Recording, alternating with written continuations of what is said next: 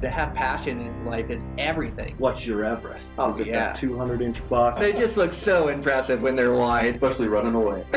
Welcome to this week's episode of Eastman's Elevated. It's like a think tank for outdoor activity. Sounds exactly like my hunting. Just always thinking about it, always trying to evolve it and make it better. Here's your host, Brian Barney.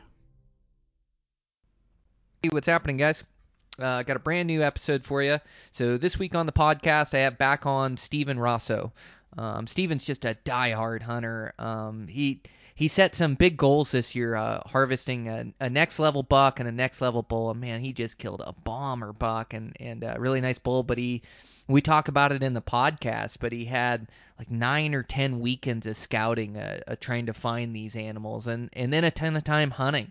Um, so he, he's just a, a great go-getter. Um, he's a, a public land guy that just works really hard to accomplish his his goals, and so um, really fun to to see his success this, this season, and then to get him on the podcast and have this conversation and, and dive in depth about you know locating these animals and harvesting these animals and just what it takes to to to find and be successful on these critters. So a really fun episode, great back and forth. I really enjoyed the conversation, and I, I know you guys will too. Sponsor for today's show is Yeti Coolers.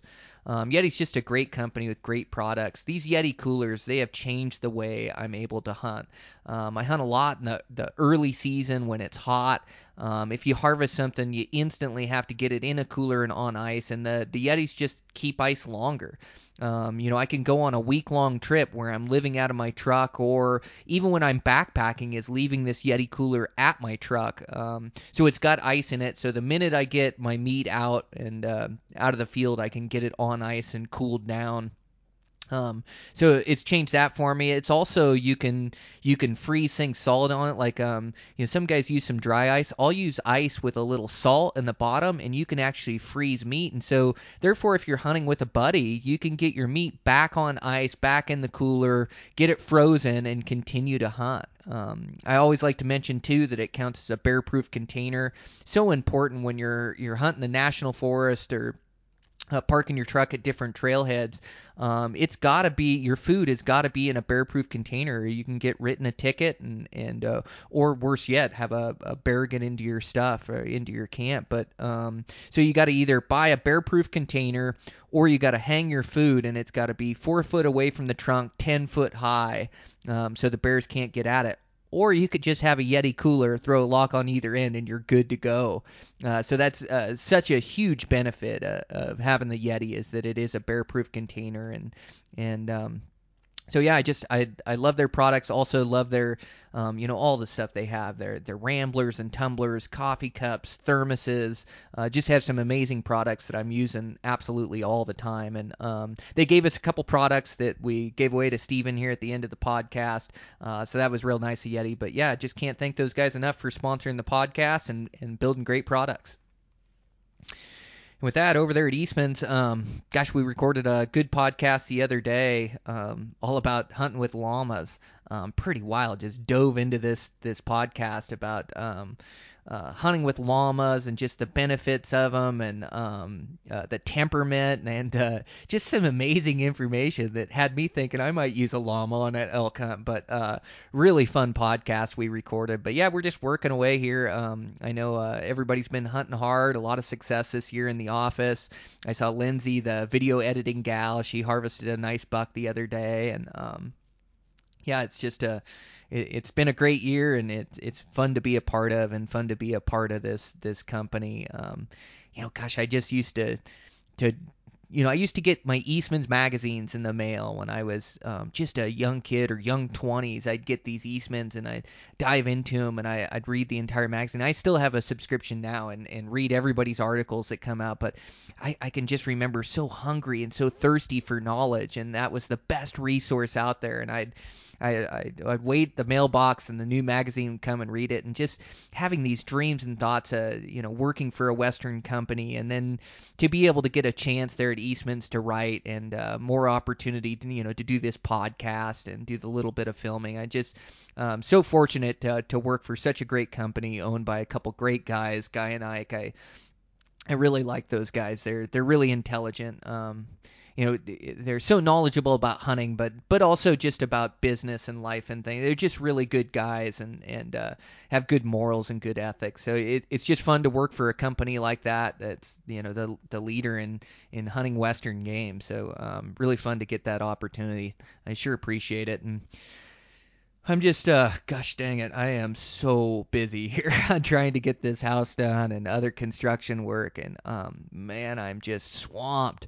Um, it's just killing me. I got to get after these muleys that are rutting, and I'm just limited on time. But uh, the time I do have, I'm gonna enjoy, and I'm gonna go on this adventure hunt. I'm gonna leave tonight with my daughter it's Friday now, so go get a little work done here, and then um, we're gonna get out of here and and uh, travel down and travel to this muley spot I have and see if we can't track one down. We've only got a couple days, but uh, we're gonna hunt hard, and it's just good quality time that I can spend, you know, with my high school daughter. She's a freshman this year and getting older, and I just wanna try to share the outdoors with her, whether it's fly fishing or hunting, and give her these adventures and these things, uh, this, this time that she can spend with dad one on one. So I am really looking forward to that. So um, I haven't packed anything yet. I just I was working last night till 8:30, 9 o'clock, and um, I'm just uh, I'm running by the seat of my pants right now. But we'll get it all ready to go. It's only a couple days. Throw all the stuff in the truck and take off when she gets out of school and um, all all good to go, and hopefully we can find some bucks. I know they're rutting good right now. It's just killing me. Got to get out and get after them, and then the following weekend I'll be out with my bow and and uh, try to arrow one of those big brutes. But uh, yeah, it'll be fun. It's um fun hunting season is here. Um, yeah, it, it, it's too bad my November's so busy, but that's just the way it goes. It's just life and responsibility and things you need to get done. And um, I took a lot of time and had a bunch of amazing adventures early, and so now I just gotta um, just gotta knuckle down and and uh, get this house done and get some other work done. So it's all good um, busy, which is always good too. I like keeping busy and um, getting things accomplished, and that feels good as well. So um, get some things done, and hopefully I'll have a little time in this late season, maybe that late season Idaho or uh, late season Coues deer, and really take some time and enjoy myself. So um, yeah, I'm. Uh, I'm having fun, get some work done, and head off with my daughter tonight. So, anyways, great episode. Let's get this thing rolling. So, it's um, uh, me and Steven Rosso. Um, great conversation. Eastman's elevated. Here we go.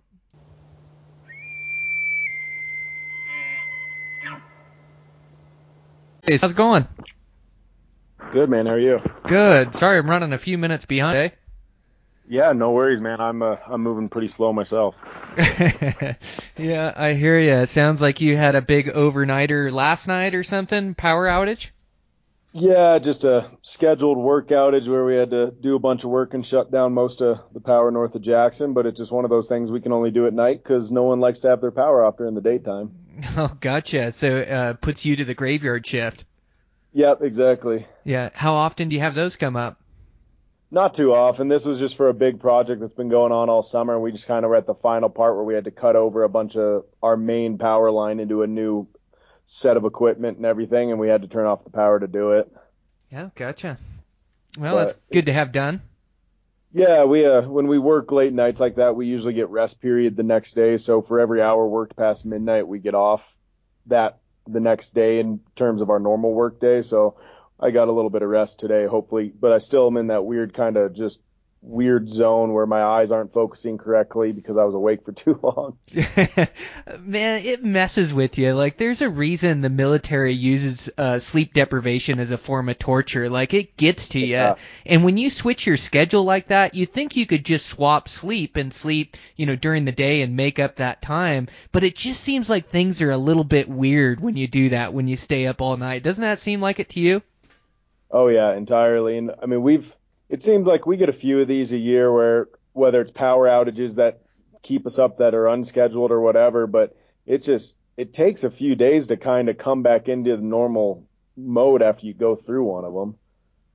Gotcha. Yeah, for sure. That's the way it is for me. I had a buddy that worked night shifts for quite a while and um man, he had a tough time like just getting his body to adapt to it. In fact, the guy I'm working for now, he does um he does shifts up in um he's up on the north slope working oil rigs up there and he does like what does he do? Three weeks on, three weeks off, three weeks on, three weeks off. But every time he does a shift, he goes to all nights or goes to all days. So he's always switching his schedule. And then his travel home from the North Slope, he's always traveling for a day and a half to two days up all night. You know, he's just a zombie when he gets home and then takes a couple days to recover. But man, it really messes with your system. Yeah, my uh, my both my roommates are actually they work oil rigs as engineers in the Gulf of Mexico, so they're the same type of deal and schedule. They're they're a month on, a month off, and so they you know and they do the same thing. They rotate like days or nights when they go on different hitches. So I never know what they're on until they get back, and then I realize they look like a zombie for two days. right? Um, yeah, I I listened to a podcast not too long ago about uh, sleep and just just the importance of it and, and how many hours you get and quality sleep and um you know I wasn't paying as much attention to it but I can say I pay more attention to it now and you definitely like I'm real fortunate I sleep really hard so when I go to sleep the hours that I do get I'm not waking up in the middle of that breaking up my sleep patterns um, but but I can sure tell a difference between you know six hours and between seven hours, or five and seven, or six and eight, or whatever. I can sure notice the difference just how in uh, how I feel that next day. Yeah, I agree. I I struggle with getting really good sleep. I don't know why my body just the past like six months a year I've just been in and out of weird sleep patterns and not being able to sleep well through a whole night and it's I've definitely noticed in these past like this summer and this fall. I mean, it really has taken its toll just on my. I mean, it's hard to keep your mindset up when you're not getting enough sleep. You just don't feel like you're waking up rested ever, you know. Man, isn't that the truth? And just tough to operate when you're tired. And I'm I'm not tired that often, but when I am, it's just tough to operate. And you're not. Um, it seems like things aren't clicking as quick for you. Things aren't firing as fast in your brain. It just seems like you're a little off or something. Yeah, I agree. It's it's I've been I've been trying to figure it out what's been going on for a while. I don't I just yeah, I've been in weird weird modes where just I, I fall asleep and then I'm awake just ready to go at 3:34 in the morning. I'm like, it's not I'm not hunting. Stop. you, and then of course when you're in, when you're in the mountains, you don't want to get out of your sleeping bag, so it's all, vice versa once you're up there. Yeah, absolutely. No, I hear you. No, you get. Um, I'm that same way. I was hunting so hard for so many days in a row that yeah, I was just. Um, you get in a routine, and then you just.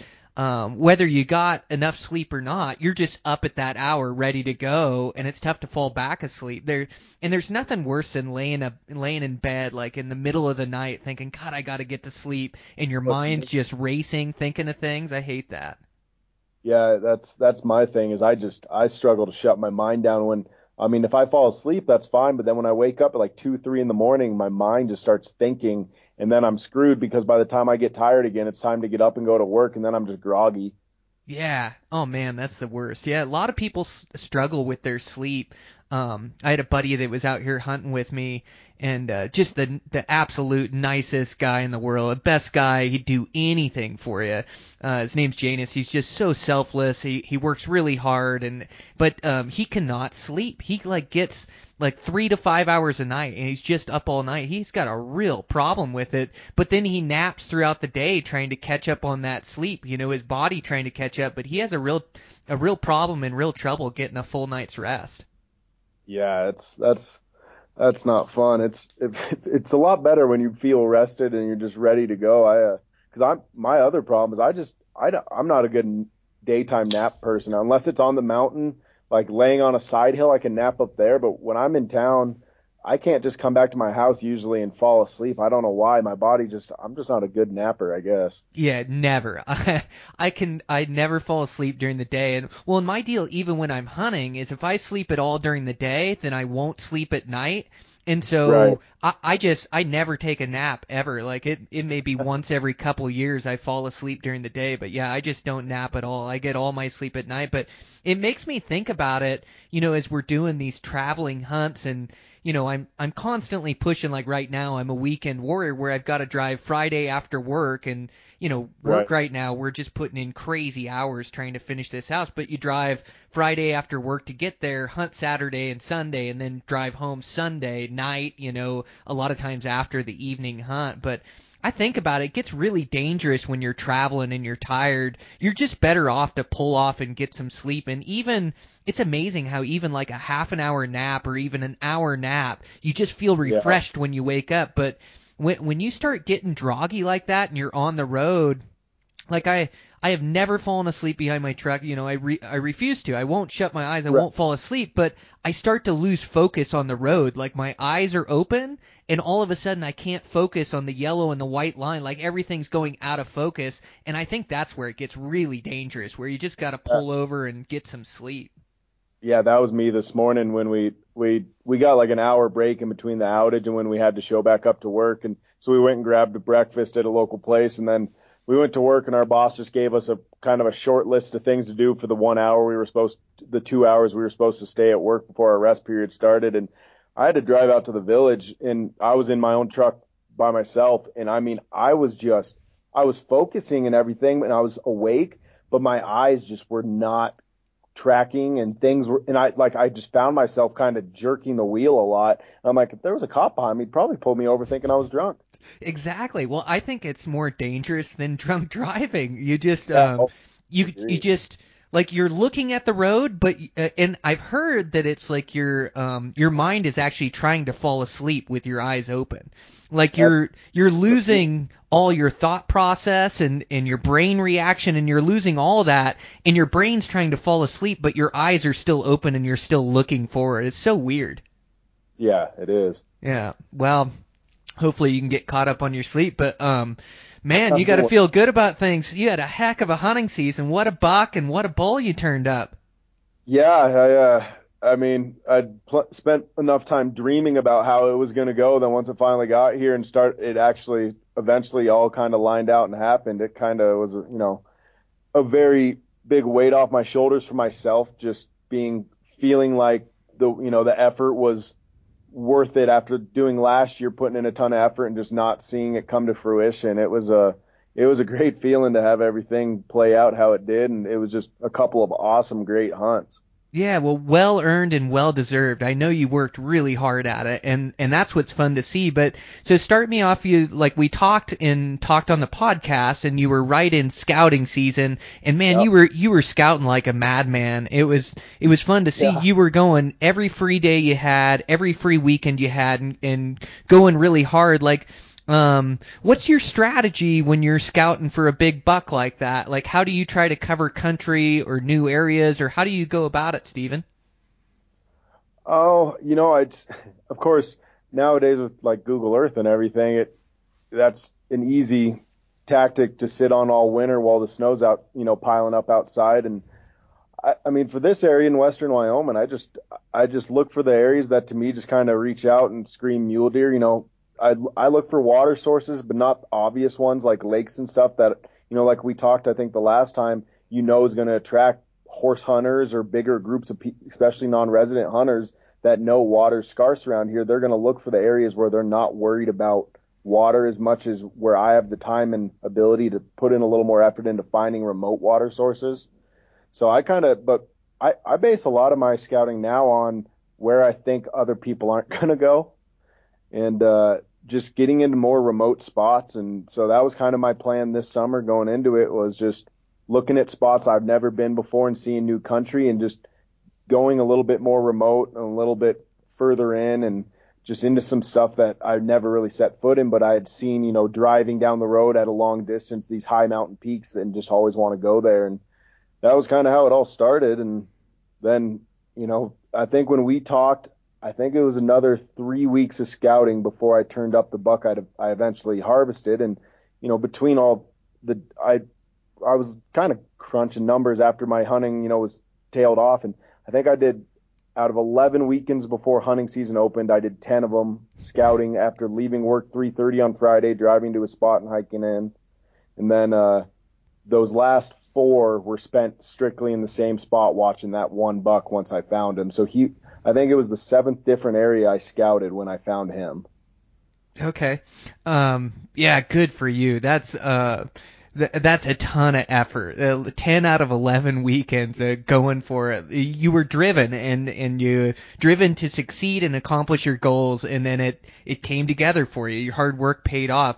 But um, that's so cool to see. Yeah, so much of the scouting nowadays, um, like you were saying in the wintertime, um, just choosing those locations. And also you mentioned too like driving down the road and looking up you can see a long ways back in some of those bucky areas and it's tough to describe to people when you're describing you know what a bucky area is but it, it's just spending a lot of Yeah. time in area that holds bucks and you start to find them in there and you start to get a feel for it or a, a feel for the country what you want it to look like. And so you spent the winter and you picked out a bunch of different areas that you liked and probably some that you've hunted before and some that you haven't.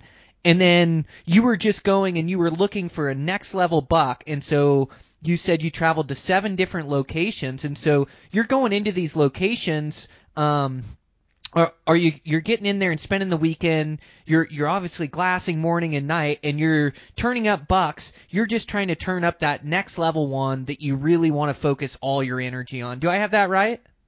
Yeah, you know, I mean, where you know, with this area, I just I just know what the genetics and the capabilities are if I put the effort in and what can possibly be found. So I just uh, you know, I have a couple areas I really like to look at every summer. I like to make a hike in there just because they're fun spots that I now know. But for the most part, I just like seeing new country. It's just, I guess, it's been in me ever since I was guiding for years. I just don't like getting set in the same spot where you know some people have their spot they go to every opening morning for 20 years.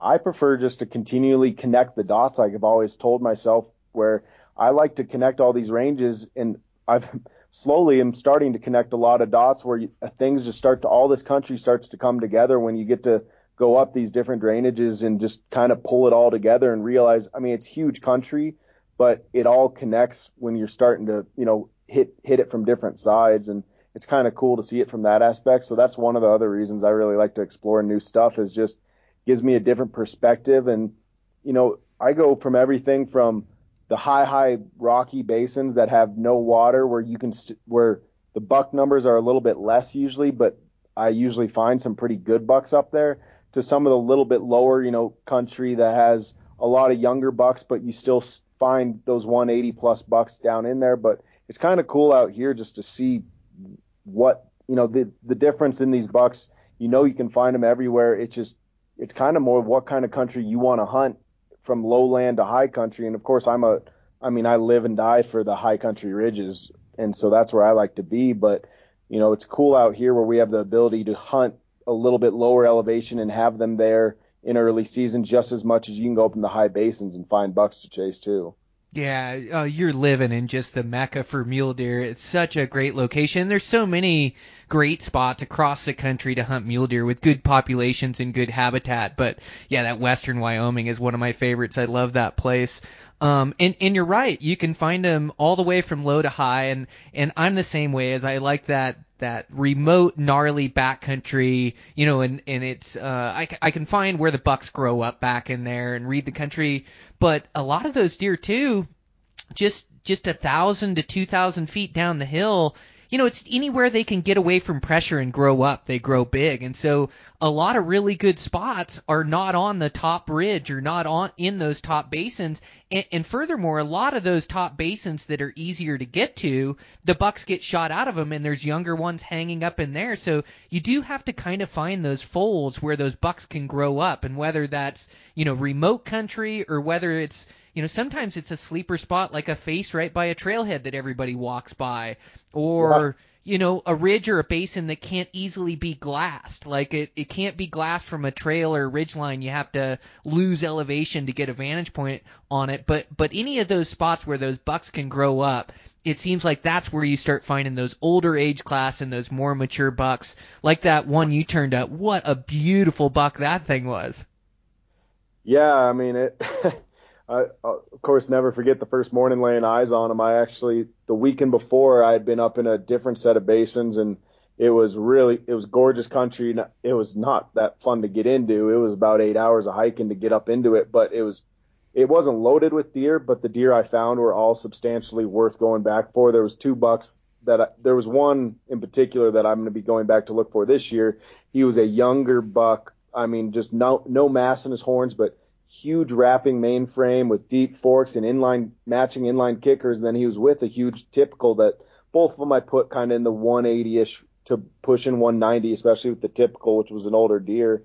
But I was sitting there the next my on Saturday morning, I, I think it was Sunday morning, about to pack up camp, and it was kind of hazy sun, and I decided to look at this other ridge about two miles away for no reason other than I have a spotting scope and why not. And I uh, I picked out a buck feeding in the complete open daylight, and he just looked like a huge heavy typical, and uh, I could see he had a big big tall inline, and I just I couldn't see width or anything, but I knew he was worth a better closer look, so that's when I decided the next weekend to go over to that section area and try and turn up that buck. And uh, I never did see that buck again, but I uh, I hiked in there Friday night, and on Saturday morning I there. Oh, um, yeah. Sorry about that, Stefan. It cut out there. Um, so so you. sucked. I was on the phone. Oh, um, gotcha. Yeah, no. So I uh, I hiked up to the top of a, a ridge and I couldn't turn up that inline buck, and I never I never would the entire next four weeks. I basically lived on that ridge. I never turned him up, but I was uh, I was kind of discouraged by what I was seeing. It was I saw some younger bucks, but just wasn't seeing the buck numbers. So I was pretty content on making my plans for hunting the basins I was in the weekend before. But about nine o'clock, I was heading off the ridge and just you know back down to my camp, and I I knew there was an avalanche chute below me, but I couldn't see into it. So I kind of decided to lose elevation. I was like, you know, I'm up here. I need to at least take a look. And uh, I I was sneaking down through the trees to look into this big avalanche basin, and I seen him. I could see him out. You know, he was in broad daylight, and I brought up my binos. The moment moment I put my binos on him, I knew he was that type of buck I've kind of been searching for and dreaming of seeing. Just the one that has that wow factor. You know, that kind of holds your attention. And uh, I set my spotting scope on him, and the moment I dialed in on him, it was there was no question he was the buck I was going to be putting my time and effort into for the rest of the season. Man, how killer. Um, yeah, sometimes it's just sitting down like that spotting scope two miles away looking over those basins and drainages. And it's amazing in the summertime.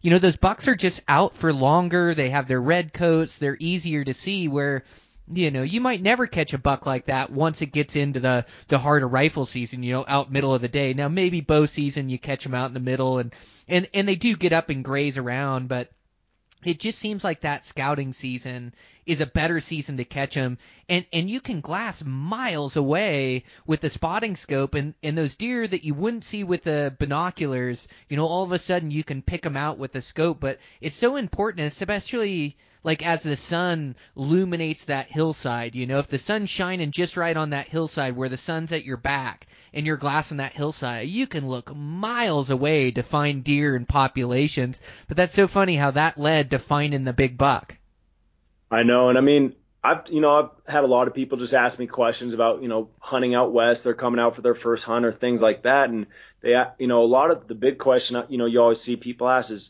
do I really need a spotting scope? And I mean, for me, my type of hunting, and it's different in different scenarios, but I live and die by my spotting scope. I will put miles upon miles on my eyes before I need to put them on my legs. And out here, that's just necessary for covering country to keep finding things. Because if I were to try to see into every drainage I wanted to look into just with binos, I'd beat myself up. There'd be no way I'd be able to cover country like I do all summer because I'd just be d- dog tired trying to glass into everything. And I think, I mean, as you know, trying to determine the caliber of a, you know, it's a good buck to is it that next class of buck? You really can't do it without dialing in on a spotting scope because you don't want to go in there and blow them out of the place they're living, especially if you're hoping to scout them for the summer. And having the ability to stay away from them and know what they are and watch their patterns from afar is, I, I mean, I think that's huge in terms of successfully patterning a buck to hunt, you know, hopefully on an opener uh, early season when you know they're still going to be there.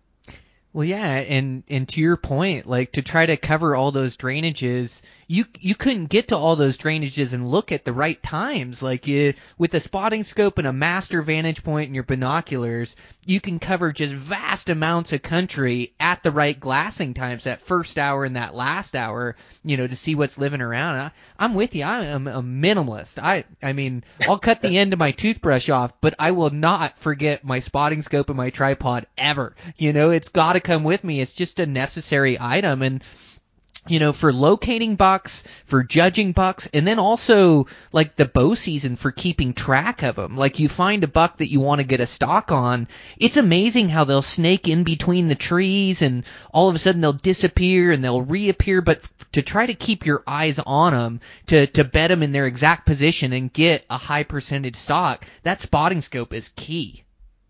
Yeah, and I mean, like you know, when a buck beds, especially in those that scattered thick timber on a steep side hill. I mean, sometimes you're literally looking for a main beam flickering behind a, a branch to let you know he's where he's at, and then it's go time for in terms of being able to put a stock. But until you know where he's bedded, it's so risky putting a stock on these bucks because when they disappear in that timber, you don't know if they kept feeding across the hillside or not. And I mean, I've definitely sat there for hours picking apart what seems like pine needles, and then all of a sudden I see a flicker of movement catches my eye, and then as I focus in on it, it becomes obvious there he is right there. But until that movement happened, I mean, I never would have seen him. Yeah, isn't that the truth? Um, yeah, isn't that funny how you can sit there you know, hunting, we hunted, uh, uh, Wyoming this year with my dad and, um, we saw a really good buck put away in the morning. And so we sat up above where he put away, where we kind of had a good vantage point of all the timber where he'd bed in. And, and we sat up there for, gosh, three, four hours, you know, just glassing around in those openings and in the timber and, I don't know if he changed beds or if all of a sudden I just caught him down in there, but then I caught like this really good buck down in the timber and all these rock slides and he was bedded down in there and it's always a feather in my cap too when I can spot those bedded mule deer because they tuck in yeah. so tight in there. But you know that ended up we ended up uh he ended up killing a nice buck. He actually shot the wrong buck, um but that that good one, you know, that gave us the the the opportunity to work down in there, and he was able to get a shot on a nice buck. You know, when one of his better deer for sure. Um, but yeah, we had like having fun. Yeah. Oh, we had one with um great big backs and a big inline and a really good heavy mature buck picked out for him, and and uh yeah, we had them all laid down and um, shooting position. We had snuck within, you know, I think we were around 300 yards, had a good wind, just waiting for the buck to stand. And all, all of a sudden, my dad goes, "There he is!" You know, after a couple hours of laying down there, and I said, "Where's right. he at?" And then he answered me with a boom, and all of a sudden I saw that thing rolling down the hillside. He didn't wait too long to squeeze the trigger, and it was a really nice buck. I can see why he shot it, but it was it was a different buck than the the one we had glassed down there. But um, really fun hunting with them and really fun hunting that Wyoming country. I've hunted it, you know, multiple bow seasons and I've, I've been fortunate yep. to harvest some really good bucks out of there, but that was the first time I was able to go down and experience the rifle season. It was fun down there. I really had a good time. Were you guys, how was your pressure where you guys were? Um, you know, it, I always hear it's bad down there, but um, it wasn't bad at all. I mean, there was a few guys around, but they just weren't yeah. really keyed into what the deer are doing. They were kind of after some easy ones here and there, and we saw a buck shot and heard a few rifle shots, but man, it just wasn't that bad. Uh, like as compared to like general rifle season for elk in Montana, it was nothing. You know, it just it, it was like there was nobody around. I couldn't believe it. Everybody had told me how bad the hunting pressure was during rifle season, and every place we went, we were kind of able to find our own little niche in country and see multiple different bucks and pass on a bunch of different bucks. So we had a great experience. Um, but I'm sure it can be different, you know, per area you're hunting. And I ran into a bunch of bow hunting pressure, you know, a couple years prior where I was just amazed at all the guys in the hillside. So I, I'm sure it's it's all about where you're hunting and and uh, maybe we just caught a good window in there. How was it for you? Yeah, I mean, where I was, so before the hunt, well, right about when the archery hunt started, I went up there and I hunted him the opening week archery, and the basin he was living in was just, I knew from the get go, it just really isn't archery friendly. There's not much for timber, and they were betting. so the four weeks I watched him, I rarely saw him more than five to ten minutes for through a whole weekend at most. He, I'd go days without seeing him, and it he lived high out of the basin on a high ridge, and then he rolled into a steep avalanche chute. And I actually I tried to hike over the top of this other 11,000 foot peak to try and look down into there when I couldn't turn him up the next weekend after I originally found him. And I about killed myself getting up there and realized I couldn't do that every time. And I, I, there was no way I knew I could sneak down into this chute to see, see him. It was just one of those places. There was a reason a giant buck called it home. And, uh, so all these weekends of scouting and trying to pattern him, I always saw him up on that high ridge, or he'd be coming out from what I knew he was probably getting water down low, and then he'd go up on the ridge for a couple days, and he was just doing circles. But uh, I was really worried that I wasn't going to be able to make, do anything with him living on that high ridge because there was just no approach to it. He literally, with the few other bucks he was with, he just had every angle covered always, and I uh, so archery, the first archery hunt, he was up there, and I there was really nothing I could do, so I basically just kept patterning him and watching him, and see, you know, kind of kept an eye on him, and then um, between that first weekend and the next, it turned out I found another guy who knew of the buck as well and had scouted him early in August, and uh, luck, luckily he was a really good sportsman. We got to talking. We've talked on the phone multiple times, you know, before the season got really going in rifle and we were pretty open with each other what our plans were. I told him I was, you know, if it got to rifles, I was going to go up one more week in archery, and I was, if it got to rifle season, I was going to hunt the basin. And he told me that he thinks he thought the buck was going to get blown out and was going to go to that kind of avalanche chute he was going to be living in, so he was going to hike up the other ridge for the rifle opener. And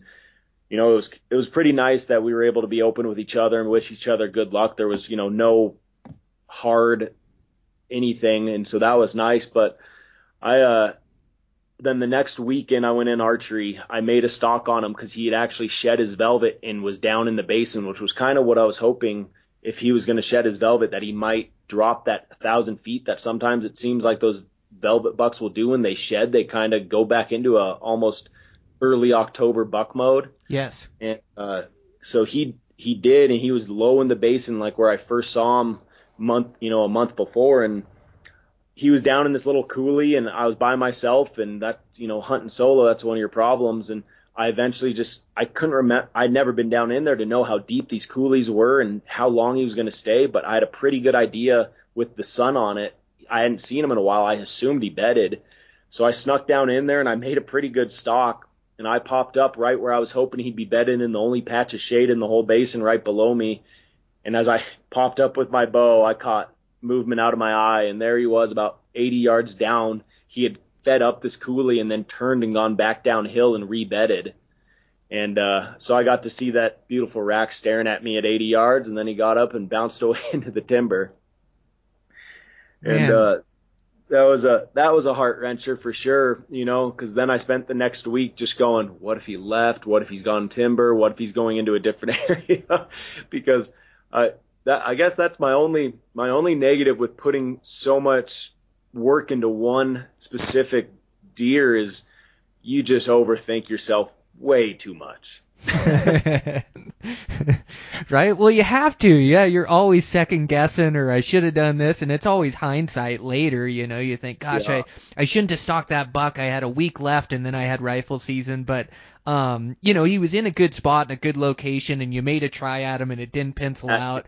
And um, yeah, the nice thing is, is that it, uh, you know, and who knows, that could have played a role in your success as well. It could have pushed him back to the country he was familiar right. in, you know, pushed pushed him back and and tightened up his program. That's what I thought was interesting too, is how tight his program was during that bow season that you were talking. You only see him for minutes, and then you wouldn't see him at at different times. But boy, that is a big buck program, and and also yeah. where he's living at, like you know, to like what we were talking about earlier, he's living in a spot that's really tough to glass and tough to see him in. And he's living on that high ridge, you know. Uh, it's part of the reason he was able to grow so old and grow so big. But how killer, man! So made a play for him, didn't get him, and then um, the, yeah, the other cool thing is um, to be able to work with that other hunter and communicate back and forth and and kind of work together so you're not screwing each other up. Um, Yeah. But I, I think that's so great on public land is there is, you know, there there is a, a a lot of hunters that are out there that are trying to accomplish the same goals, and you do run into guys and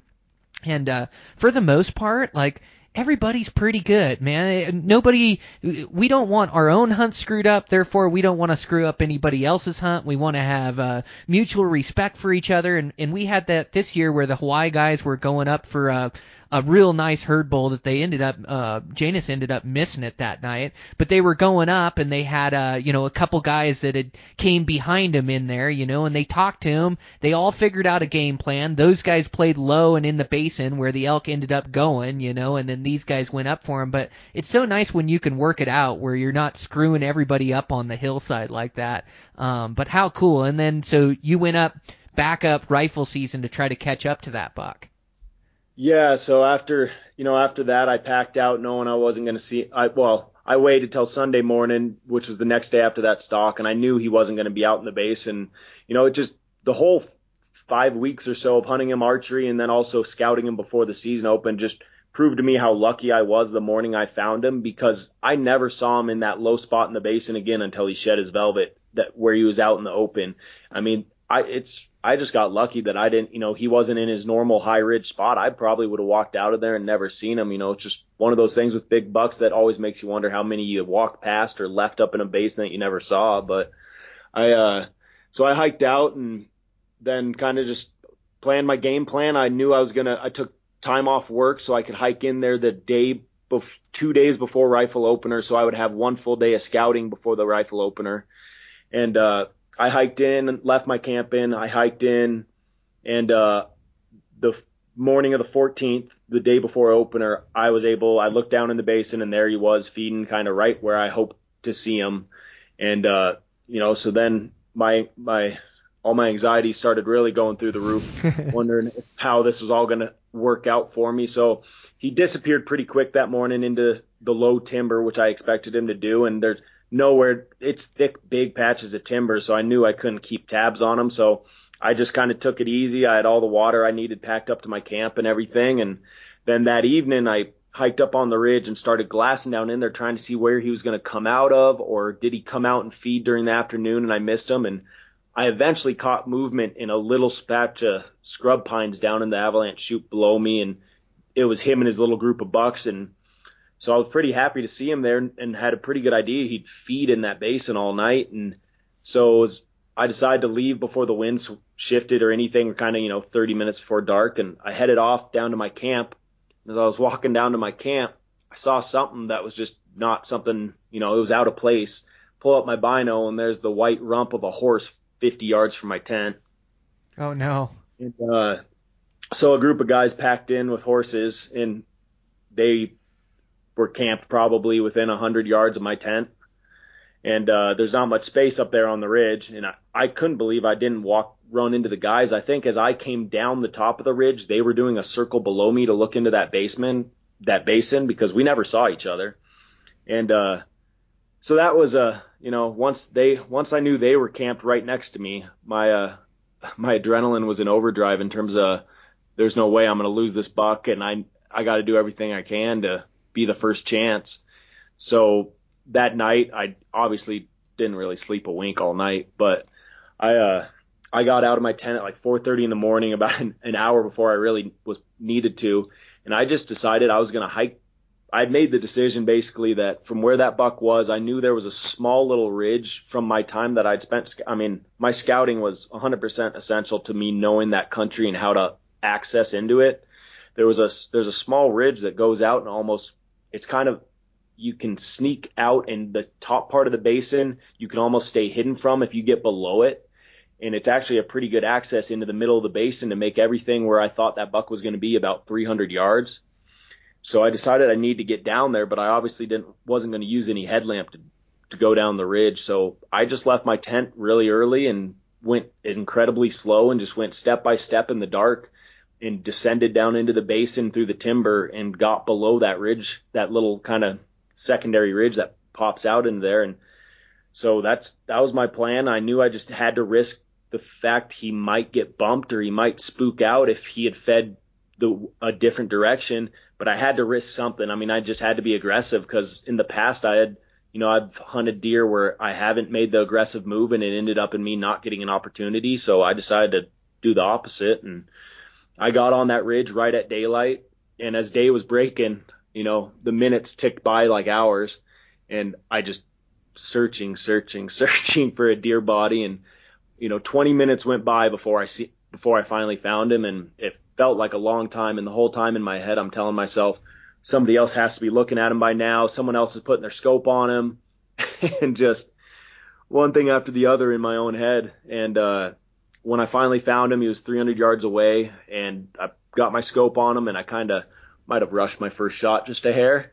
And, uh, I pulled my first shot. I know I didn't hit him and, uh, he ran about 30, 40 yards, just kind of side hilling because he didn't know what had happened. And then he stopped again, and I composed myself and made the correct shot that I should have made the first time. But I've never considered myself the be- the best shooter in the world. I was a better guide being able to tell people to keep shooting.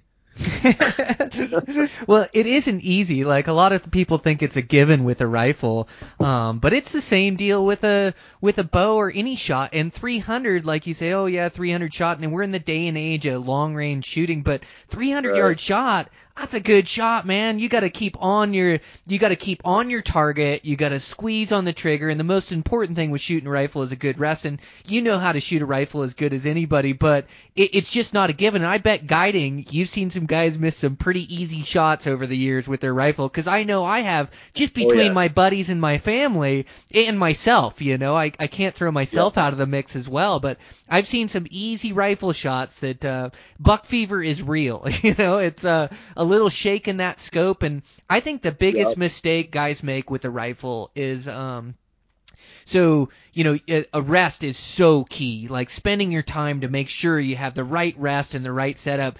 But then I think like finding that animal in the crosshairs and jerking the trigger I think is the worst thing you can do. It's trying to yep. keep that keep those crosshairs on that body where you want to hit as you're squeezing it. It's you know, it's easy said here in a podcast, but when you're sitting with a with a next level buck in front of you, man, I can see how it can happen so easy. But um, yeah, shooting a rifle is no gimme either. You got to be on your game there too, and and spend time with your rifle is a big part of it too, which I'm sure you did this summer. Just shooting yeah. it a bunch and being familiar with it, familiar with getting in those shooting positions. Like there's a lot to it.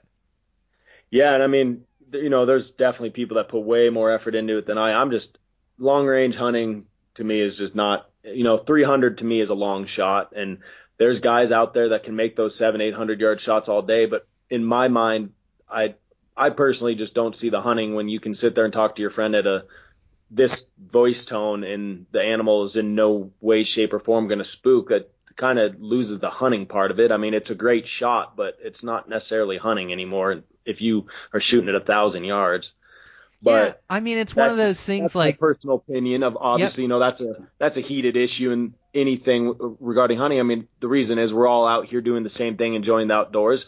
I just don't personally have any desire to be shooting an elk or a deer at a thousand yards. I'd rather be shooting them at 300 or 200 or preferably at 40. Yeah, well, and a lot of that's like personal preference, like you say too, and, and to each their own. Everybody gets something different out of hunting, and a, a lot of guys it is that marksmanship, and it is spending t- a ton of time with their rifle and their loads and making sure everything's dialed in, and then you know executing a perfect shot under you know a, a extreme amount of pressure and in long range. And so for some guys, that's it. I mean, I'm with you. I I like to get close, like I'm a bow and arrow guy. I like to get extremely close, but with the rifle, I'm that same way, but you do have a little bit more range. And so yeah. I'm with you. Like w- when I'm hunting with my dad or my family a lot, like you know we'll set up for those those 300 yard shots because I know he can make that shot, you know, and I know you know that's in a, in his range or in his wheelhouse, you know, and so we'll we'll also get into that two three hundred and I don't like to push it too close for him because I don't want to risk like our wind dropping down into that buck or yep. risk spooking that buck because I know he can make that shot. And so, yeah, there, there's just different ways to go about it, and guys get different things out of it. And I'm I'm not opposed if guys like to shoot long range and do that. Like it's it's it's its own challenge, you know, or it's its own deal. But I'm with you, man. I like to get close and and uh, like uh, same thing with a bow. I like to get close and kill him, you know. Right. Yeah, yeah and I mean for me, it was I mean, it was great to then. I mean, obviously to see that buck go down was just a wave of emotions, and the anxiety was off my back. And I, uh, you know, I think like we, you and I talked the last time. I'm just, I've never been the type to yell and hoot and holler or anything. I, I, the silence of the mountains is just as much of a, you know, kind of victory to me. So I, I kind of just sat there and I mean, I, I might have raised my hands above my head once or twice in silence, but I just took it all in and, you know, it kind of all settled that a dream of, you know, getting a big high country buck had finally settled in and the work had paid off. And I really, once I started walking over to him and took my time with pictures and got ready for what would be a hellacious pack out for the rest of the day, but well worth it all I could really think about was archery elk hunting. That's a sign you're a true hunter, right? yeah, I, I I was ready. You know, I'd been spending most my weekdays during archery season. It, obviously, I couldn't get up in the high country for to go after that buck right after work, so I'd been hunting around here for hunting bulls and just it was you know from every single person I talked to all over the place. So slow rut, I had some good action, just passed on some younger bulls, and I knew what I was. Same deal with you know kind of my deer. I was I knew what was possible with the general tag where I hunt and the different places I can go, and I wasn't picky. You know I wasn't going to be choosing to shoot the first animal I I shot, saw, and I wanted to have a long season, but so I was, but I was definitely ready to start chasing elk and I, I kept feeling like I was missing out on bugling action, you know, being so focused on deer. So it was, it was just as much a weight off my shoulders to be able to start hunting elk as it was, you know, to have the deer tag punched and meat in the freezer. Yeah, absolutely. Man, it's stressful when you find a big deer, isn't it? Like a, yeah. a, a big deer on public ground. Like you say, you're almost your worst enemy, just over guessing, you know, or oh, overthinking oh, everything. Yeah it's yeah. entirely a mental game with myself of I just need to quit second guessing and well tenth guessing everything I do and just you know just hunt and just there's some things are just completely out of your control in terms of other hunters and you just and that was that was you know I just knew I needed to do exactly what I wanted to do put as much effort as I could how I wanted to do it and if it worked out it was going to work out and if it didn't I wasn't going to walk out of there thinking I could have tried harder because I knew I was putting it all out there, and it, you know, this this year it worked out. Not every year it's going to do that. Yeah, no, it did all work out. Yeah, I love to see when when uh, effort equals success, you know, and and like you say, taking those extra steps of waking up at 4:30 and sneaking down in the drainage to be in a shooting position instead of a glassing position come first right. light because you knew you had other pressure in there and and you knew other guys were gunning for that buck. But yeah, you made the right moves, man. That's just awesome to see and what a buck. So um, he's a uh, he's got a killer typical frame, and then he's got just a pile of extras on him, huh? Yeah, his uh, he's got some pretty good extras, just kickers off his right side. And he's kind of got some gnarlness around his base, nothing big really, but just he's just a big old heavy buck. You know, he's a little short on his G2s and on his main beams, which you know I'm not gonna I, if I have to pick him apart. But yeah, when I uh, when I ran the tape, he basically grossed out right at 200, which you know that's that's the goal. And you know, I don't I don't need to tape him after 60 days. It's not like he's a book buck. He he hit that mark once, and that's all that matters for me. Yeah, that's what I do. I score him once when I kill him, and that's about it. Like I, I've I've had a few scored for Pope and Young, so I guess that isn't entirely true. But for the most part, I score him when I kill him, and I I score it to the exact inch. I don't. I want to know exactly what they are. You know, yeah. It's it's weird when guys are scoring. Like a lot of guys, I think just guess at the number they want their buck to be, and that's what the number it is. They'll just tell you, oh, I shot a 180 or 190 inch deer, and um but and then some guys, I think on the tape, I think they add quite a few inches just by the the mark of the tape. So where the the main beam comes through, you draw a line right. there, and then that's where you take the measurement. Well, if you give yourself a half inch on every one of those measurements, pretty soon you gain 10 inches on that buck, you know. And so, um, I, I do want to know exactly what my bowler buck scores, and just for knowledge, um, you know, more so than yeah. telling guys. It's just to know what I'm looking at and to know what I judged them and how close I was, and, and so I can tell in the future when I'm judging up bucks and and um, you know, love it yeah. or hate it, it is the reference point for deer. Like we don't get to weigh their horns or you know, like uh, they used to judge them by how wide, but you know, score is the the tell of a deer and and you know, it isn't it isn't the best judge all deer. Like you can kill a 180 incher that's an absolute giant, or you can kill a 180 incher that's you know a little bit more spindly horn. And so it's not a a true gauge, but it's the best gauge that we have as mule deer hunters or as as hunters. Right. And so, man, I'm with you. I throw that tape on, and and I don't want to tape him in 60 days after he shrunk five or six inches. Like I want to tape him the day I shot him, you know, and know exactly what he is, what he was on the hoof, and then you know that's his gross score for the rest of the time that I you know, I'm in possession of that buck, or you know when he hangs on my wall or whatever. But that's the way I like to do it too. Oh, exactly. And I mean, yeah, just as much for me. It's it's more for my Yeah, you must be popular. Hopefully, it's not work calling you for a power outage or something, huh? No, I, I could have. I'd ignore that one probably right now, but it's, it's actually an elk hunting friend who I don't know what he wants, but It's probably important then. work, so that's on my phone. Unfortunately, my electronic knowledge isn't up to par right now. no, no worries at all. No big deal. Um, No, it, it's just for me. I think all those years of guiding and everything, and just growing up out here in the West, just that that iconic image and that iconic like true trophy is that 200 inch high country deer. That's just always been a dream of mine for me. And so, you know, to hit that mark is an awesome feeling. But if that deer would have eventually, you know, grossed out at 195 or anything like that, that wouldn't have tarnished his, you know, my happiness with him at all because he had, you know, like what I kind of just like to, con- you know, referred to as just that wow factor. The moment I saw him, those kickers, the mask that he had, especially when he was in velvet, I, I mean, it just he had everything that I had been sleeping of and seeing, you know, in my dreams, the type of deer I wanted to hunt this year. He had mass, he was an older deer, he had width, he had unique character to him, and it was just he was everything I wanted. And the score didn't matter. I mean, it's awesome that he hit that mark, but I could have cared less, you know, which if he would have been left or right of that mark a couple inches either way, because you know that's the inches aren't what matters. It's just the you know the pursuit and the story and it I'm gonna have a hell of a story that sticks with me forever about you know him being my fir true my first true giant high country buck and everything that went into getting him.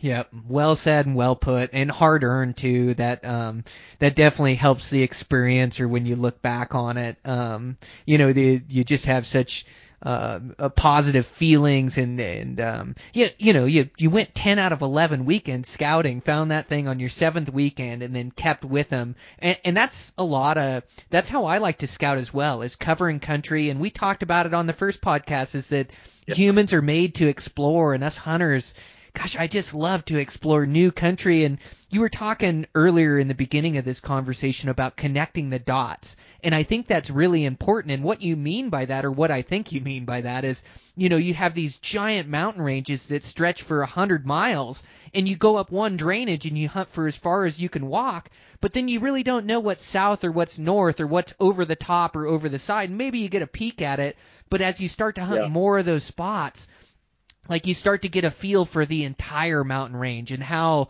you know that spot connects to the next spot connects to the next spot over the ridge and why they like what they do. And you're just putting more pieces to the puzzle together. But man that just makes that experience so much more fulfilling. And um man I couldn't be happier for you I knew you were working hard and you turned up some good bucks and just psyched to hear that that you put that buck down. And so then um like you said you hardly had that buck packed out and you were thinking about elk and so that's part of the deal with us Western hunters is it all comes at once in the fall. In in each portion of it, So hunting and hunting mule deer is so fun, and also hunting elk is so fun, and so you don't want to miss out on that experience. And so you know, instantly like a little relief off you and go, oh, now it's to hunt an elk, and um, you're able to turn up a good bull this year too.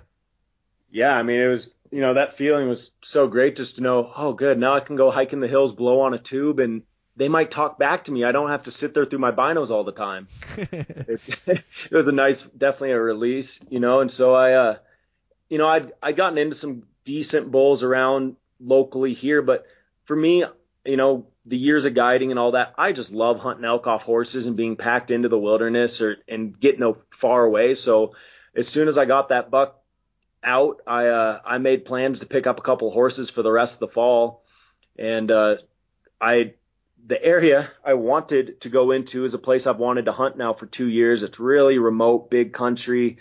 but I know it holds some really big bulls. It also holds a decent population of grizzlies, but I wasn't too worried about that. But I always wanted to go up into this area. And then, of course, as I'm sure you might have seen in the sky when you were hunting with your dad, some, you know, reckless hunters decided to leave a warming fire on the side of a hill and burn down what would eventually be 60,000 acres of country and 55 homes in the Roosevelt fire. Oh man. But uh, so when that got going, I was sitting there with plans to pack into this one area, which was kind of it was on it was on towards the east side of that fire, and the fire wasn't there yet, and it really wasn't affecting that the spot where I was going to hunt. The way they shut down roads, I couldn't access where I needed to access to get into it. And I didn't want to risk being up in there and having someone come tell me, "Oh, hey, the wind shifted, you got to leave." So I decided the this it, it's funny how my life really just revolves around deer hunting. But going back to last season when I was in just full pursuit mode of trying to find deer, I went and hunted a kind of a big canyon area, and uh, I I hiked way up. I never did see a deer that day, but I looked high up on this really nasty remote ridge, and there was a huge six by seven bull pushing cows at the end of September, and it looked he was out in broad daylight, and it looked like he hadn't even been pushed or hunter pressured at all. And I always told myself in the back of the head, I'm like, I can't hunt that bull without horses, but I'm to hunt him. You know, I'm to hunt this area someday. That looks like good country. So, uh, I decided to go try and figure a way up into that basin country. And between that t- time I hiked in there and between Google Earth, I had a pretty good idea how I could access it, but I knew it was going to be a pretty nasty way to get in there. But I ended up getting horses, hiking in the next weekend, which was still archery season, and a friend of mine who still had a rifle deer tag came with me, and uh, well, and he also had an archery elk tag. But I told him, I said, "You're deer hunting. I'm, I have the horses. I'm not packing two elk out of here on two horses." and uh, we went up in there and did we we camped the night in the main drainage, and I looked up in the exact same hillside I saw a big bull on the year before, and there was a nice, beautiful six point with a big long main beams and big royals and I was like, well, this is awesome. This is great. And so we got up in there and over the next two days, I mean, I got into some of the most elk rut action I've had in my life. It was incredible. And, uh, just, it was too late into the rut that the big bulls were so herded up and there was so many bulls in there cow stealing I just couldn't break the ranks of any. There was three major herds. One at the mouth of the drainage, which was the bull we seen the, at the night before. There was another big herd living in the timber in the middle of the drainage that I never did see on that hunt. And then there was another herd at the head of the drainage, and there was we knew all the big bulls that we saw were in the 330 and above class and were you know 100% shooters, but we had a ton of fun. My friend missed a few deer and a few nice deer, and uh, I just I I passed up on numerous bulls, some really young, you know, some nice younger six points and some big fives. And I just, I couldn't close that distance in the herd without risking blowing them out, knowing that the next week rifle was going to open and I could be back in here with my rifle. I wasn't going to risk blowing them out to trying to get on these bulls that just weren't cooperating. So we packed out of there and I made plans to come back in and with my rifle the next weekend and I ended up coming in solo and, uh, the funny thing was where we camped up in the basin, what it we had elk waking us up all night long, bugling all around us. They were coming into the meadow. I mean, they just you could tell these elk were not pressured hunting wise. You know, it wasn't. I I just couldn't believe it. You know, uh, it's one of those things you kind of hope to find, and that's one of the reasons I really like to use horses. Is that's one of the things kind of you're able to do with elk is when you break that eight ten mile barrier, you can find some of those elk that just don't get that pressure and uh, we I went in there and I set up camp in the dark. I rode in three hours in the dark after work because it was already late. And I for me riding horses in the dark is kind of peaceful. That just it's something I'm so used to. I enjoyed it. it. And as I was riding up in the basin, I heard bugling, and so I knew nobody else had been in there the couple days previous when rifle opened. And I uh, I spent all night basically listening to bulls bugle all around my camp. And I got up the next morning and hiked up out of camp, and the bull that uh, I never seen the week before was the one that was kind of running the herd that was living in the timber. He just had this unique, deep, nasty growl to him, and you could just he was just a unique bugle. And I knew it was him that was up above my camp. And I just, you know, there was something in your head when you hear those deep, n- nasty growls, you just know you want to see that bull. Some sometimes the bugle doesn't end up being what you're hoping it is, but I just I just knew I had to see that bull, and uh, it turned out to be just this gorgeous gorgeous six point, and I knew right when I seen him at first light he was a shooter. I I didn't really analyze him nearly as much as I would you know later when I walked up on him, but I was able to sneak in, and I had as I was waiting for him, he was kind of feeding up on top of a set of cliffs above me, and he, I was about 250 yards, and I, he disappeared. I could only see the top of his horns, and I knew he was feeding towards where I was. He was probably going to come out in an opening the way his cows were feeding. And as I'm sitting there, a, a raghorn satellite six comes about 15 yards from me and just starts staring at me right in front of me. and uh, I was so worried he was to blow my cover and everything, but the wind was perfect and he just kind of he kind of scooted to the side and stood there at 20 yards just staring at me and that bull finally stepped out and presented me a shot and this time unlike the deer I knew I was alone and I I took my time and you know one shot and I watched him disappear below that same kind of ridge line that he was right on top of and I knew he went down and uh when I you know about 30 45 minutes later as I started walking up on him that's when I realized the type of bull I had shot. You know, I I knew he was a good solid six and a, for me a general tag, no doubt, no question shooter bull. But as I started walking up on him, he just kept growing and uh, it, he continued to until I put my hands on him, and I was just yeah, I was overwhelmed. I really did not expect to go up into that area to, and pull out a 360 class bull. I was just you know floored. I was, and then over the next 13 hours that it took me to break him down and pack him out, I uh, I had plenty of time to think about it, but I kept smiling the whole time.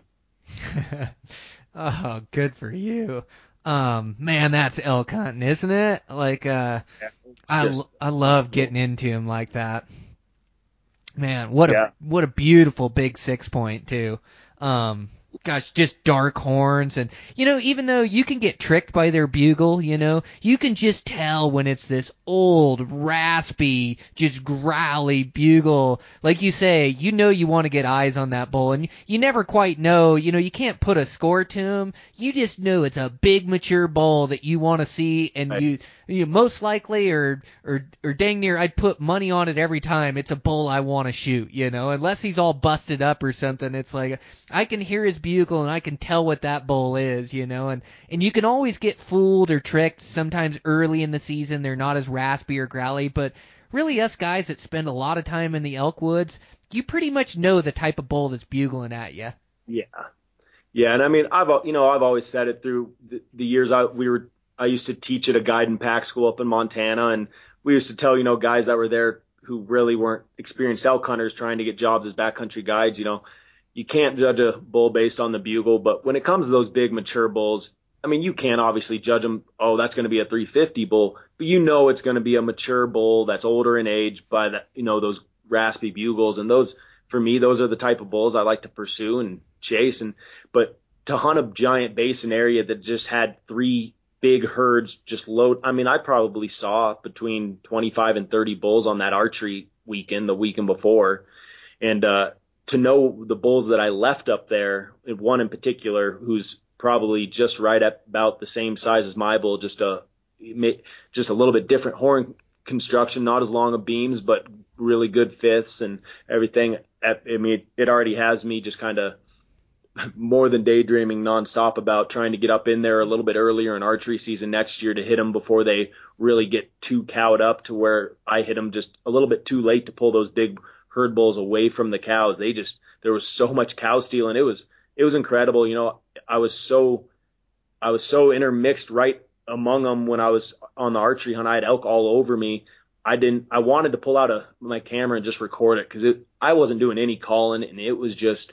I mean, hours of bugling nonstop all around me. It was so much fun just to be there and be a part of it. Oh, th- those are the moments that I live for. Like, uh, you know, I I will hike you know, for all year long, multiple years in a row, as many days as I can go, miles and elevations to get into that experience. Like that experience yeah. when you're in it and you're you have elk all around you and bugling like crazy and cow calling and all the noises, like the excitement and the thrill of that.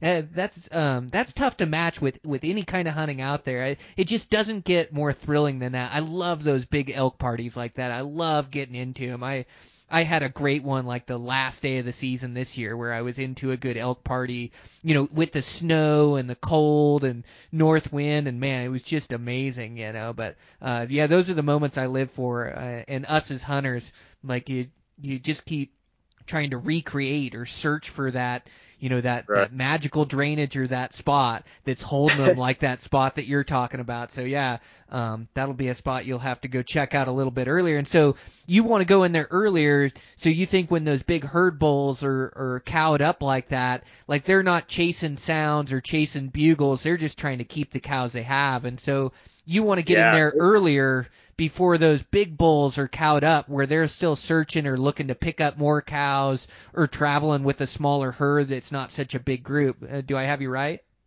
Yeah, you know, and I've always, you know, I guess it all depends on the scenario. You know, sometimes you can hunt a big bull when he's herded up with cows when it's just him and not that many other satellites if you can, you know, cut him off or things like that. But I did not, I mean, I 100% did not expect to see what I saw up there, that archery weekend.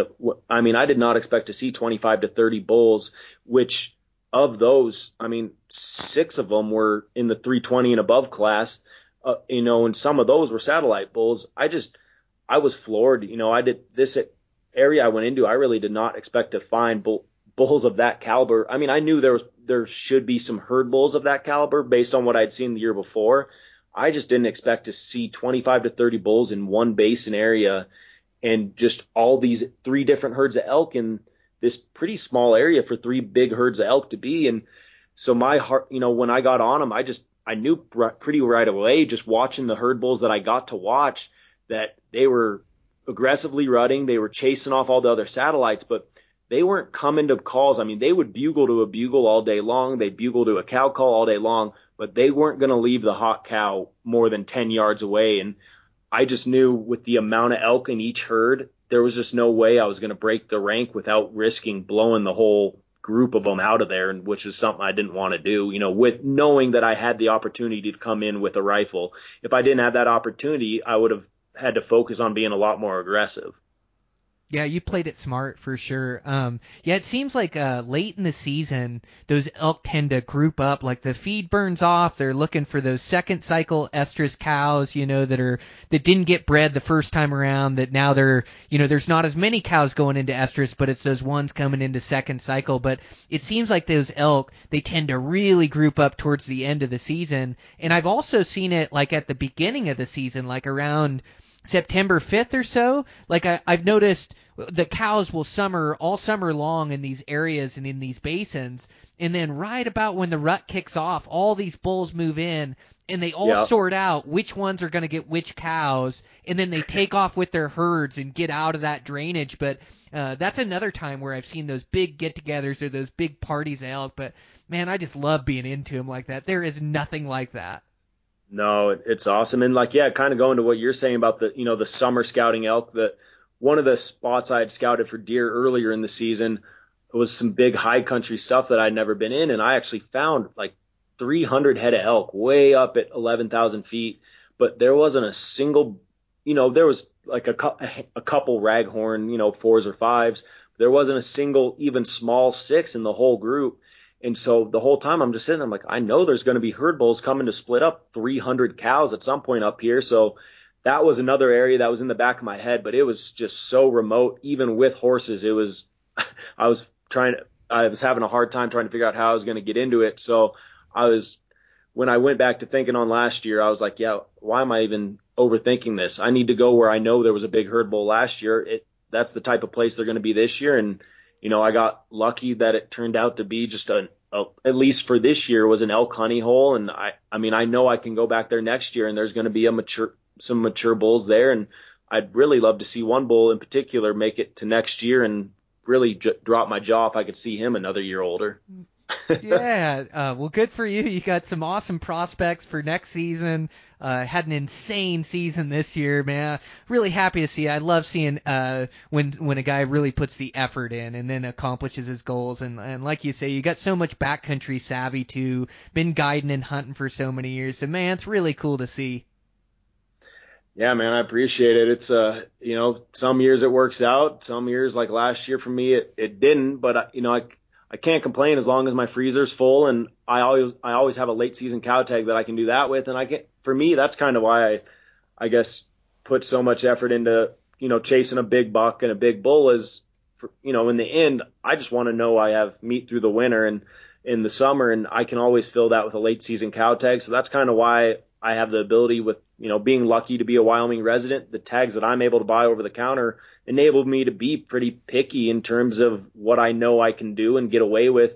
In you know, if I was living back in Idaho where I grew up and things like that, the seasons are structured differently where I wouldn't be as picky because I, you know, I'm limited more into how I'm going to fill the freezer or, you know, what kind of tags I could have. Yeah, absolutely. Yeah, that's like why we all set different goals and and also those goals have to match you know your opportunities that you're able to create. You know, if you never found a Uh, a, a 360 bull, you you couldn't hold out for a 360 bull. They just don't grow in your area. You don't see them, you know. So yeah, right. they have to match your opportunities, and it is good that you have a a backup plan. And that's like me. Like they'll give me five whitetail doe tags over the counter. So you know, if I hold out for a really nice six point bull one year and I don't kill one, like I, I know I'm going to have plenty of meat to make it through the freezer. I've got other mule deer hunts and I've got other ways to supplement my freezer. But um, yeah, that's cool. You got a, a special opportunity. You've created a, a good life for yourself there in Wyoming, and um, yeah, it's just neat to see. It's it's really cool when um,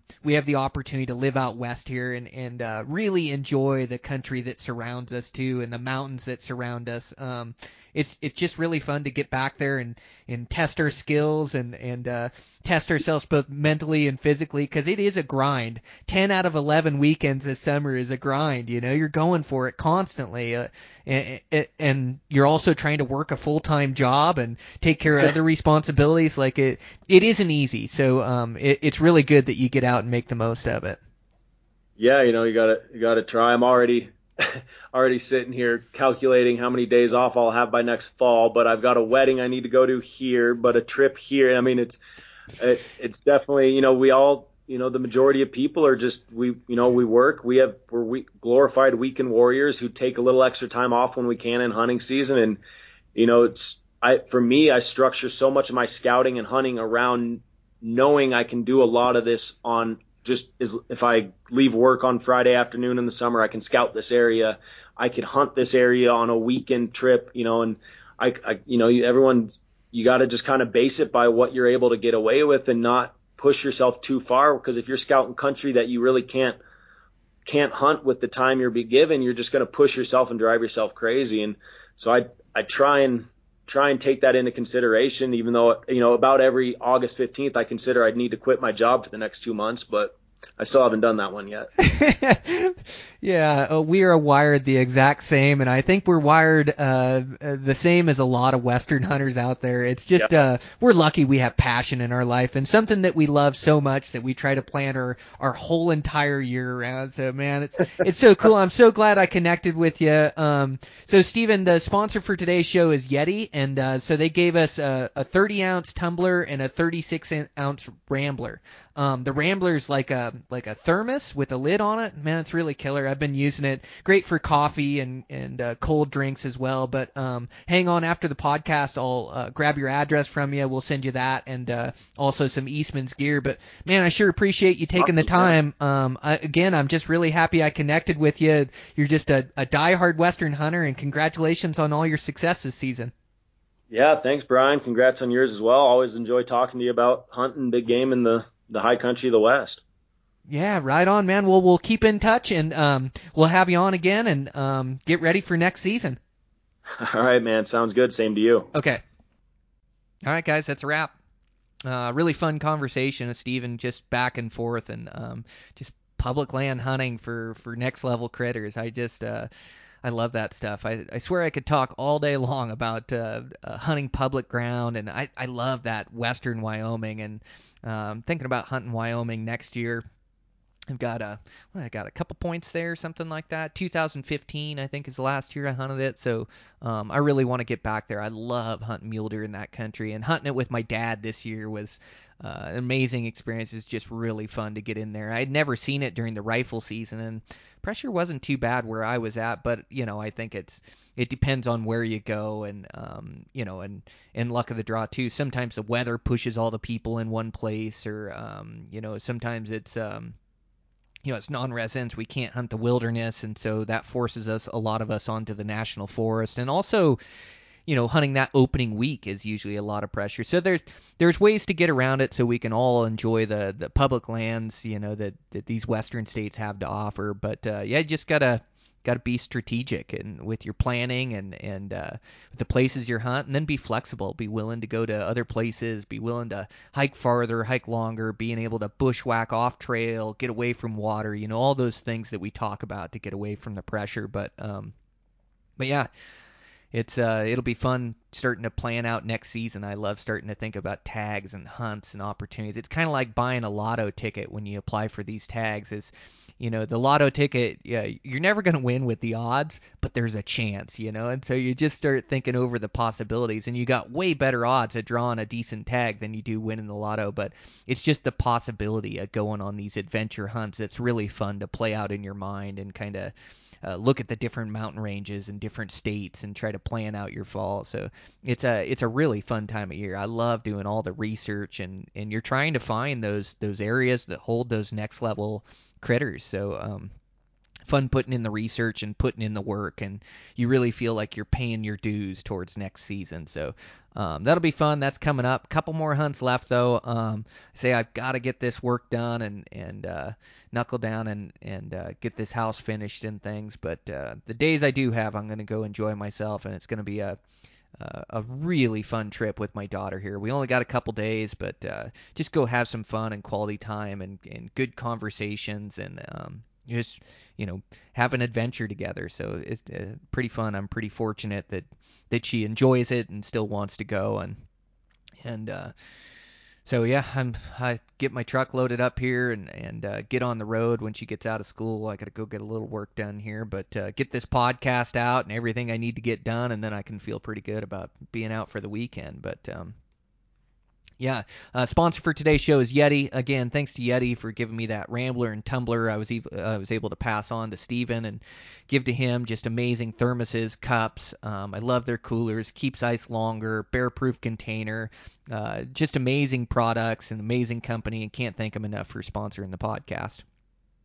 And um, yeah, over there at Eastman's, like I say, I saw Lindsay, uh, the the video editing gal, shot a deer the other day, which you know I don't think she was a hunter before she started at Eastman, so that's pretty amazing to see. And and um, yeah, I know you know uh, Guy and Ike both crushed good mule deer and and antelope, and um, it's just been a, a heck of a season for for Eastman's, and can't wait to see some of these hunts coming out on Beyond the Grid and on Eastman's Hunting TV. It's it's going to be amazing. I know I I turned in a couple of hunts that I know it's the best work I've ever done. I can't wait for them to edit together and um, fell a little short on the elk hunt. You guys probably heard in that solo episode.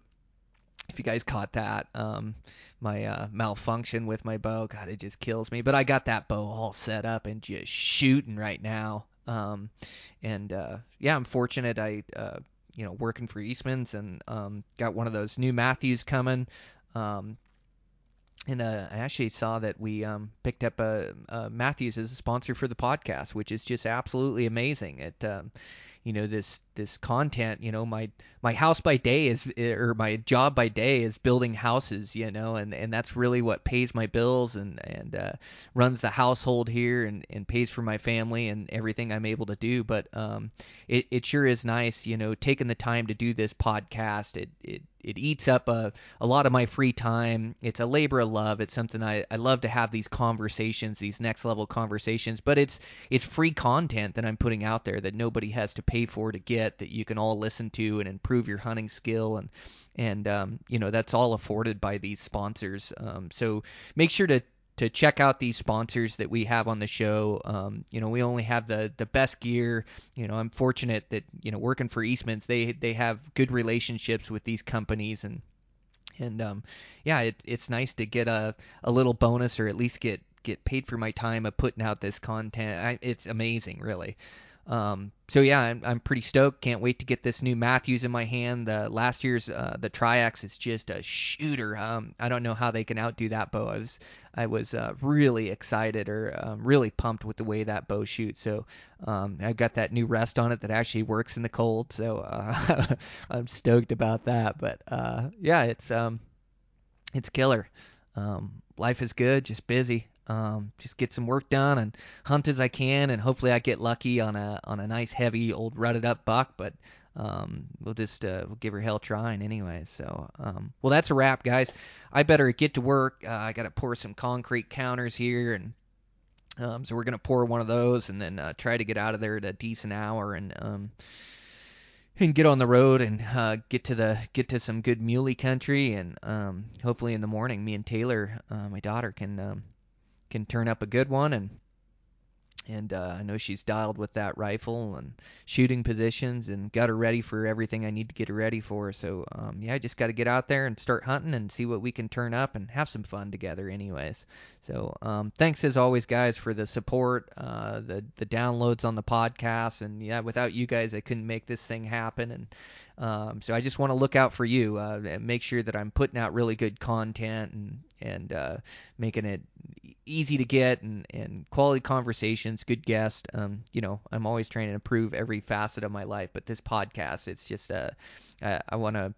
I want to put the majority of my effort into it just to make it uh, as good as I can make it. You know, there's there's a lot of podcasts out there nowadays, and and uh, we got to find our niche, and and um, we got to keep putting out really good content. Or um, you know, there's there's uh like I say, there's a lot of competition out there, and we just want to separate ourselves from the competition and make sure that we're we're giving you guys really good content to listen to. And um, God, it makes the day go better, doesn't it? Like podcasts are just a huge part of my life. I I love listening to them as they just uh, pass the time, and and and it's nice that you're you know you're you're improving your life or you're learning and gathering information as you're as you're working or as you're driving or commuting. It's just uh it, it's um it's been hugely beneficial for me. I, I just love listening to them and I I know you guys do too. These podcasts are just amazing you know not not you know I'm not saying like my podcast is bad. I'm just saying podcasts in general are amazing but um anyways, that's a wrap. Um, God, I'm I'm delusional. I got to get some work done here. I just been working too much, but uh, have some fun tomorrow. But thanks as always, guys, for all the support. Um, I wish you guys uh,